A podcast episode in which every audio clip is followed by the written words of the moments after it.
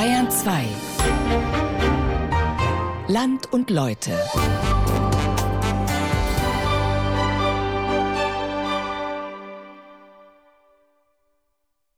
Am 8. November 1939 versuchte ein einfacher Mann mit einem Anschlag auf Adolf Hitler in die Weltgeschichte einzugreifen.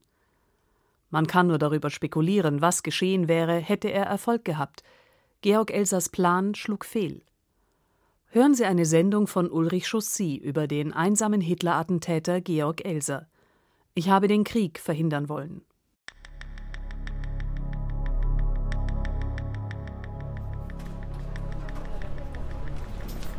Am Isarhochufer an der Rosenheimer Straße, auf der heute unbebauten Fläche zwischen dem Kulturzentrum Gasteig und dem Hilton Hotel, stand mit dem Bürgerbräukeller eine jener Rauch- und Bierdampf geschwängerten Hallen, in denen sich der junge rechtsextreme Führer der NSDAP, Adolf Hitler, beim Münchner Publikum ab 1920 zum Volkstribun entwickelte. Dort war er am 8. November 1923 mit bewaffneten Freikorpsverbänden in eine Kundgebung der damaligen bayerischen Regierungsspitze eingedrungen und hatte sie für abgesetzt erklärt. Vom Bürgerbräukeller aus war er am Morgen des 9. November aufgebrochen zu seinem an der Feldherrenhalle gescheiterten Putsch gegen die Berliner Reichsregierung. Hierher, in den Bürgerbräukeller, kehrt Hitler später zurück. Jahr für Jahr am Abend des 8. November seit seiner Machtübernahme im Jahr 1933. Die Erinnerung an den gescheiterten Putsch und die zu Blutzeugen der Bewegung verklärten 16 getöteten Putschisten ist zum nationalsozialistischen Heldengedenkritual stilisiert worden. Das, was wir Nationalsozialisten als Erkenntnis und als Gelöbnis vom Totengang des 9. November in die Geschichte unserer Bewegung mitgenommen haben, nämlich, dass das, wofür die ersten 16 gefallen sind, wert genug war, auch viele andere, wenn notwendig, zum Sterben zu bringen. Neun Wochen zuvor, am 1. September 1939, hatte die deutsche Wehrmacht auf Hitlers Befehl Polen überfallen und bis Ende des Monats in einem Blitzkrieg erobert, in dem allein bei der Bombardierung Warschaus 30.000 Menschen starben.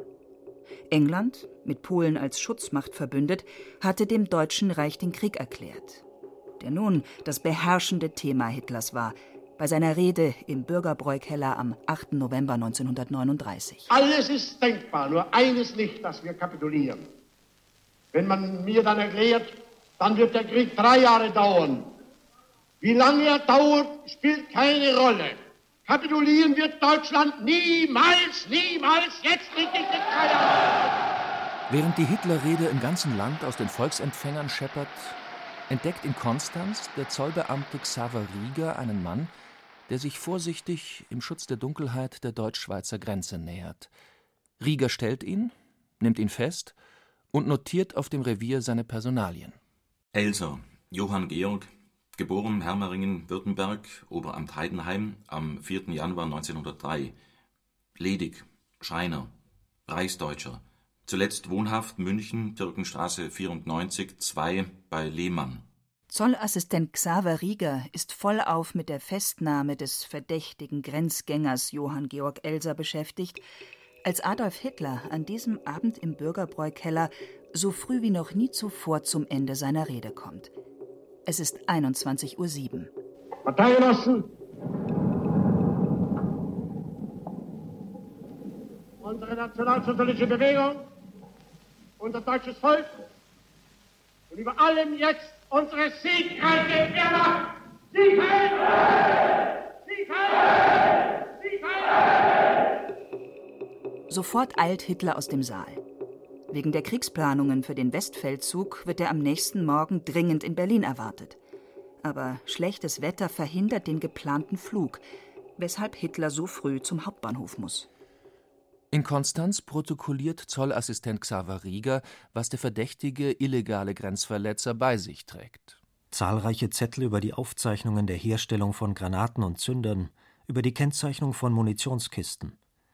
Weiter hatte Elsa Teile eines Zünders bei sich, Schlagbolzen, Feder usw. So und eine unbeschriebene Ansichtskarte, die in bunten Farben die Innenansicht des Bürgerbräukellers darstellte und den Amtsstempel der NSDAP trug.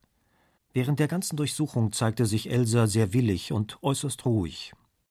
Der Zollbeamte Rieger findet nichts Dämonisches oder Fanatisches an dem gepflegt gekleideten, schlanken Mann mit dem schmalen, bartlosen Gesicht, der hohen Stirn und dem kräftigen, dunklen Haar. Mag sein, dass Elsa in sich ruht, weil er an das Gelingen seines Planes glaubt. Jetzt, in diesen Minuten, Hitler zu töten. Im Bürgerbräu-Keller in München. Wir hatten noch eine Viertelstunde, nachdem der Führer weg war, beisammengesessen und dann gab es diesen furchtbaren Knall. Es kam alles herunter. Die Säule, vor der sein Rednerpult stand, wird durch die Explosion auseinandergerissen. Die Saaldecke und die tonnenschwere, von der Säule getragene Empore stürzen auf den Platz herab, an dem eben noch Hitler stand. Acht Menschen werden durch die Explosion und die herabstürzenden Trümmer getötet. Sieben sogenannte alte Kämpfer und eine Kellnerin. Es gab 63 Verletzte, darunter 17 Schwerverletzte. Das Wichtigste war mir, dass ich gewusst habe, der Führer ist in Sicherheit und von unserem Führer, da habe ich gedacht, das kriegt der Engländer Heimsache. Der verletzte alte Kämpfer bezieht sein vermeintliches Wissen und seine Wut aus der Lektüre der gleichgeschalteten Zeitungen.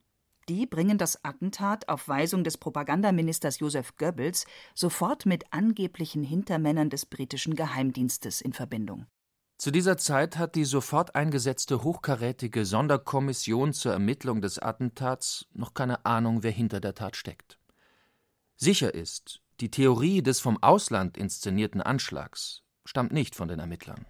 Im Gegenteil.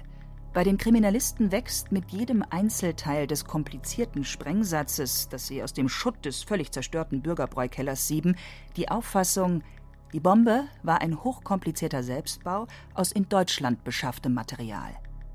Aber wer hatte sie gebaut und gelegt? Unter den reichsweit ca. 120 Verhaftungen verdächtiger Personen in der Nacht vom 8. auf den 9. November war der Sonderkommission der Bericht über Georg Elser aus Konstanz aufgefallen. Sie ließ den illegalen Grenzgänger mit Zünderteilen und einer Postkarte vom Bürgerbräukeller nach München überstellen. Zunächst aber erschien der Schreiner aus dem schwäbischen Königsbrunn den Ermittlern völlig harmlos. Er war nicht vorbestraft, war politisch nie aufgefallen, ein unbeschriebenes Blatt. Dann jedoch, bei Gegenüberstellungen im Münchner Gestapo-Hauptquartier, erkannten ihn zunächst Angestellte des Bürgerbräukellers als häufigen Besucher und schließlich ein Händler, bei dem Elsa aus dem Bombenschutt geborgenes Isoliermaterial gekauft hatte. In der Nacht vom 13. auf den 14. November gestand Elsa das Attentat. Er alleine habe es begangen, ohne jede fremde Hilfe, ohne Kontakt zu oppositionellen Gruppen oder ausländischen Auftraggebern. Die Ermittler der Sonderkommission hielten dieses Geständnis für glaubwürdig. Doch per Zufall bekam Joseph Goebbels für seine Propagandastrategie des vom Kriegsgegner England bestellten Attentats überraschend gute Karten in die Hände gespielt. Mitarbeiter des Sicherheitsdienstes SD hatten sich gegenüber in Holland grenznah stationierten britischen Geheimdienstoffizieren als Mitglieder einer Widerstandsgruppe ausgegeben, die Hitler stürzen wolle. Sie lockten die Briten zu einem Treffen bei der Grenzstadt Venlo, überwältigten sie und verschleppten sie nach Deutschland. So konnte der völkische Beobachter am 22. November titeln Attentäter vom Bürgerbräukeller verhaftet. Auftrag und Geldgeber der britische Intelligence Service. Na gut, der Krieg war überhaupt nicht so wirklich populär. Also da gab es keine Aufbruchsstimmung wie im August 1914. Und deswegen, so meint der Historiker Jürgen Zaruski, kam der nationalsozialistischen Führung die Schuldzuweisung für das Bürgerbräu-Attentat politisch höchst gelegen. Politisch konnte man natürlich einen Vorteil daraus ziehen, wenn man dem Kriegsgegner anlastete, auf heimtückische Weise den vom deutschen Volk geliebten Führer umbringen zu lassen. Etwas, was sozusagen also ein Ausdruck also einer Heimtücke war. Doch hinter den Kulissen legten die Münchner Ermittler der politischen Führung klar dar, dass Georg Elser allein gehandelt hatte. Welcher Idiot hat diesen Bericht gemacht? bemerkte SS- und Polizeichef Heinrich Himmler wutentbrannt zum Ermittlungsergebnis der Sonderkommission Bürgerbräu. Und er ordnete kurzerhand eine zweite Untersuchung im Geheimen Staatspolizeiamt in Berlin an, mit dem erklärten Ziel, es muss Hintermänner und Auftraggeber Elsers geben. Schon in München war Georg Elser in den Verhören, die zu seinem Geständnis führten, geschlagen und gefoltert worden. In den Berliner Verhören steigerten die Gestapo-Beamten die körperlichen Misshandlungen des geständigen Attentäters und quälten ihn auch psychisch. Sie nahmen seine Familie in Sippenhaft. Mal stellten sie den sichtbar geschundenen Elser seiner Mutter gegenüber, mal verhörten sie ihn in Gegenwart seiner Schwester. Elsa brach in Tränen aus und verstummte. Am Ende mündet der Versuch der Gestapo-Beamten, das Porträt eines Fanatikers und Hochverräters zu zeichnen, gewissermaßen unfreiwillig in der Beschreibung des lebensfrohen, fleißigen, begabten und kritischen Bürgers, der Georg Elser wohl gewesen ist. Wenn ich gefragt wurde, ob wir zu Hause während unserer Jugendzeit gut oder schlecht behandelt worden sind, so kann ich behaupten, dass wir mit Ausnahme der Kriegszeit nie Not gelitten haben. Die Gestapo durchleuchtete Elsers Kindheit und Jugend, den Werdegang, seine Interessen, seine Freizeitvergnügungen und die Liebschaften, seine beruflichen Fähigkeiten und politische Entwicklung bis in den letzten Winkel. Ich bin von Natur aus musikalisch veranlagt. Schon während meiner Schulzeit habe ich Flöte und Mundharmonika gespielt. Nach meiner Schulzeit habe ich nur mehr Ziehharmonika gespielt. In kleineren Gesellschaften habe ich für die musikalische Unterhaltung gesorgt. Ich war, wie man so sagt, Durchschnittsspieler. Zuerst geben die Vernehmer Georg Elser Stift und Papier. Er soll den Konstruktionsplan der Bombe zeichnen, die er in München in die Säule vor dem Rednerpult Hitlers im Bürgerbräukeller eingebaut hatte. Das schwierigste Problem beim Bau bzw. der zeichnerischen Konstruktion meines Apparates war, die Zündung zu einer vorauszubestimmenden Zeit auszulösen. Es war mir von Anfang an klar, dass ich dazu ein Uhrwerk benutzen würde. Was Elsa zeichnet und was er im Verhör schildert, stimmt genau mit dem Aufbau des aus dem Bombenschutt im Bürgerbräukeller geborgenen Apparates überein. Der Konstrukteur der Bombe, die Hitler töten sollte, kann kein anderer als Elsa gewesen sein. Das wird auch für die Berliner Gestapo-Ermittler unabweisbar blieb die Frage, ob Schreiner Georg Elser die Bombe auch bauen konnte, ohne fremde Hilfe. Daran zweifeln die Ermittler nach der Recherche seiner Berufslaufbahn am wenigsten. Im Frühjahr 1922 legte ich bei der Gewerbeschule in Heidenheim als Bester die Gesellenprüfung ab. Meine Eltern und mein Meister waren mit diesem Erfolg sehr zufrieden. Elser war ein guter und fleißiger Arbeiter. Zuverlässig, anständig, ehrlich und gutmütig. Friedrich Grupp, einer von Elsers Meistern, konnte sich nach dem Krieg noch genau an die handwerkliche Präzision seines ehemaligen Gesellen erinnern. Seine Uhren hat er Uhrenteile gekauft und selbst zusammengebaut und eingebaut. Und dann hat er sie entweder bei mir in der Wohnung oder bei sich zu Hause acht bis zehn Tage laufen lassen. Und erst wenn alles ganz genau stimmte, dann hat er sie weggegeben vor mich.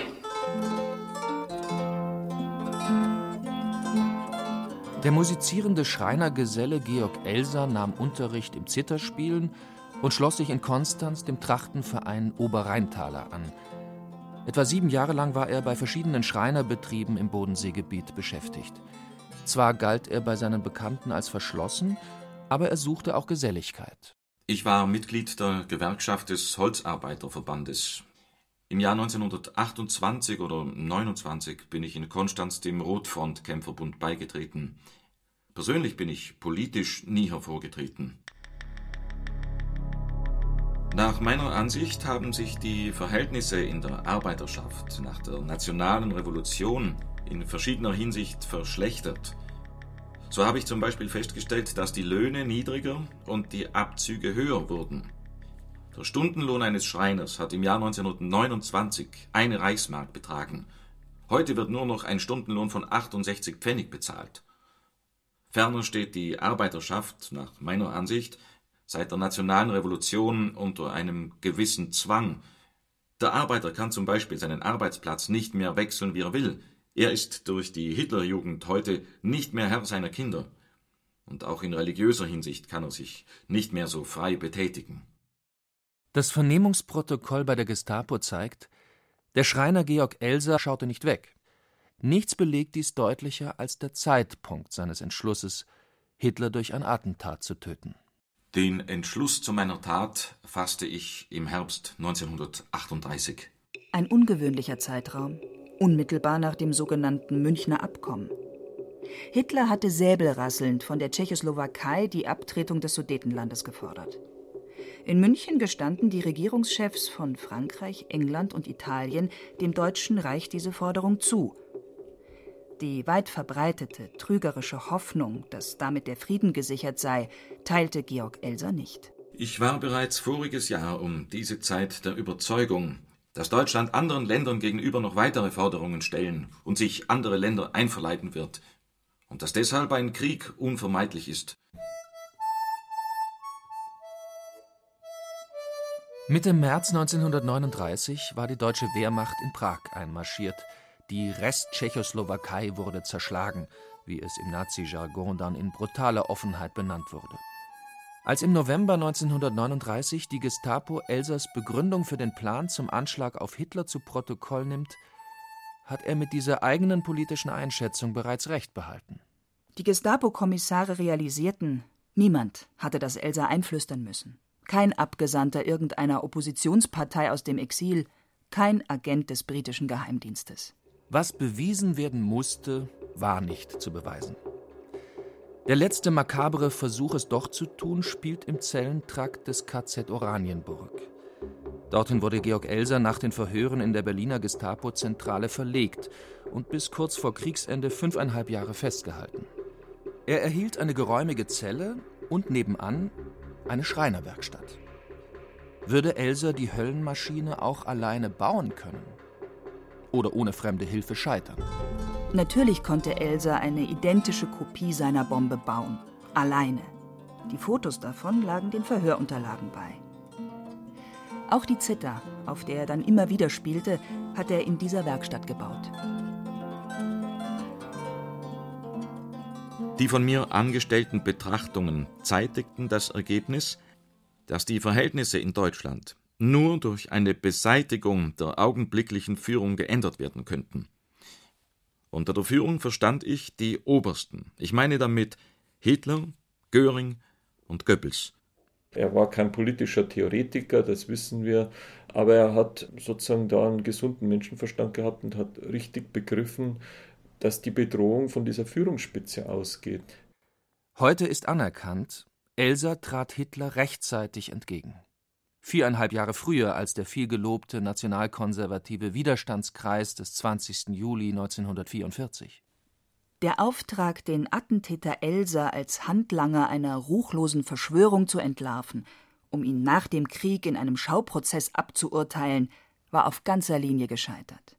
Im Gegenteil, die in den Verhörprotokollen dokumentierten Fakten verkehrten sich in eine Anklageschrift gegen Hitlers mörderische Politik, in deren Konsequenz das Attentat im Bürgerbräukeller mit jedem Kriegstag deutlicher als ein moralisch völlig legitimer Tyrannenmordversuch verstehbar wurde. Der Sonderhäftling Elser konnte dem Herrn über das KZ-System Heinrich Himmler am Ende des Krieges lebend nicht mehr nützlich sein. In den Tagen und Wochen der Nazi-Götterdämmerung nahm der Gedanke an Rache überhand. Ende 1944 oder Anfang 1945 lässt Himmler ihn unter dem falschen Namen Eller von Oranienburg nach Dachau verlegen und befiehlt in einem geheimen Erlass an den KZ-Kommandanten weiter, Elsa zu ermorden. Bei einem der nächsten Terrorangriffe auf München bzw. auf die Umgebung von Dachau ist angeblich Eller tödlich verunglückt. Ich bitte zu diesem Zweck Eller in absolut unauffälliger Weise nach dem Eintritt einer solchen Situation zu liquidieren. Georg Elser wurde am 9. April 1945 im KZ Dachau von dem SS-Oberscharführer Theodor Bongartz erschossen. Seine Leiche wurde mit allen Kleidern verbrannt. Elser hat kein Grab. Offenbar sollte auch jede Erinnerung an ihn gezielt ausgelöscht werden. Die zwei Behörden, die die umfangreichen Ermittlungen gegen ihn führten, die Gestapo in München und die Gestapo-Zentrale in Berlin, vernichteten sämtliche Akten über das Bürgerbräu-Attentat. Meinten sie. Ende der 60er Jahre fällt dem Historiker Lothar Gruchmann bei Recherchen für sein Buch über die Justiz im Nationalsozialismus in der Registratur des Reichsjustizministeriums per Zufall eine Akte auf. Betitelt Sprengstoffattentat im Bürgerbräukeller am 8.11.1939. Er bestellt sie und findet darin eine Abschrift des Berliner Gestapo-Verhörs von Georg Elser, die bei der Aktenvernichtungsaktion übersehen worden war. Aus ihr stammen alle Zitate Elsers, auch in dieser Sendung. Seither konnten die Gerüchte zweifelsfrei widerlegt werden, die jahrzehntelang gegen Elsa im Umlauf waren. Er handelte weder im Auftrag der Briten, noch führte er den Anschlag im Auftrag der SS aus. Mit diesem Rufmord hatte der Widerstandskämpfer und ehemalige Kirchentagspräsident Martin Niemöller Elsers Bild verdunkelt. Seine Motive sind unklar. Niemöller war wie Elsa im KZ Oranienburg inhaftiert. Er hat ihn dort aber niemals gesprochen. Quelle seiner Behauptungen waren ausschließlich Gespräche mit Mitgliedern der Wachmannschaften, also Lagerklatsch der SS.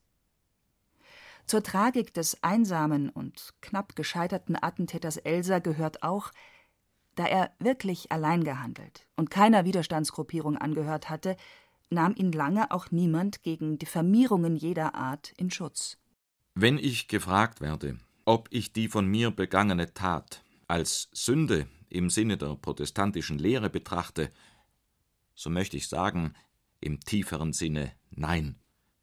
Ich wollte ja auch durch meine Tat ein noch größeres Blutvergießen verhindern. 13 Minuten vor der Explosion verließ Adolf Hitler am 8. November 1939 den Bürgerbräukeller. Der Grund seine Kriegsplanungen. Deshalb entging er Elsers Bombe.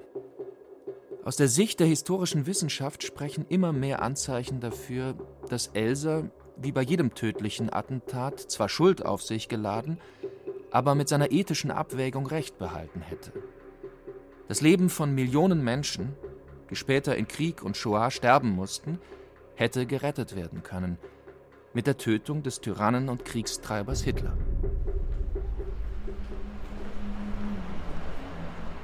Eine schnell übersehbare und übergehbare Bronzeplatte erinnert heute am Standort des Bürgerbräukellers an Georg Elser.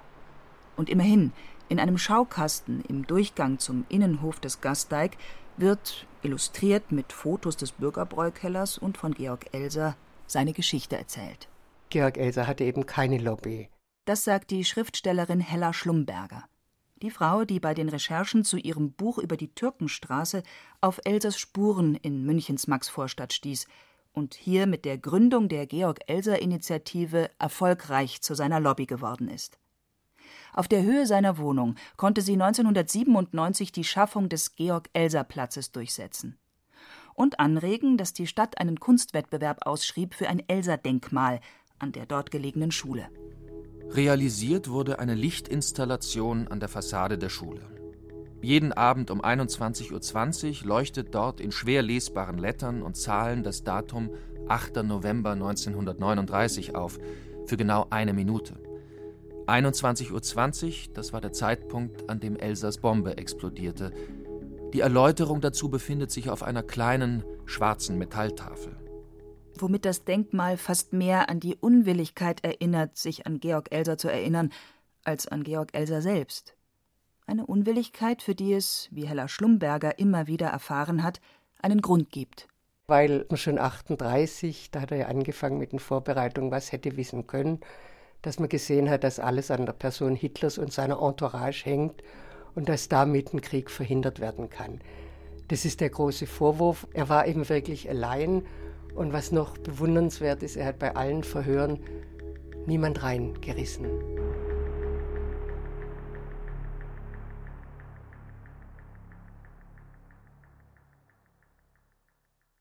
Ich habe den Krieg verhindern wollen.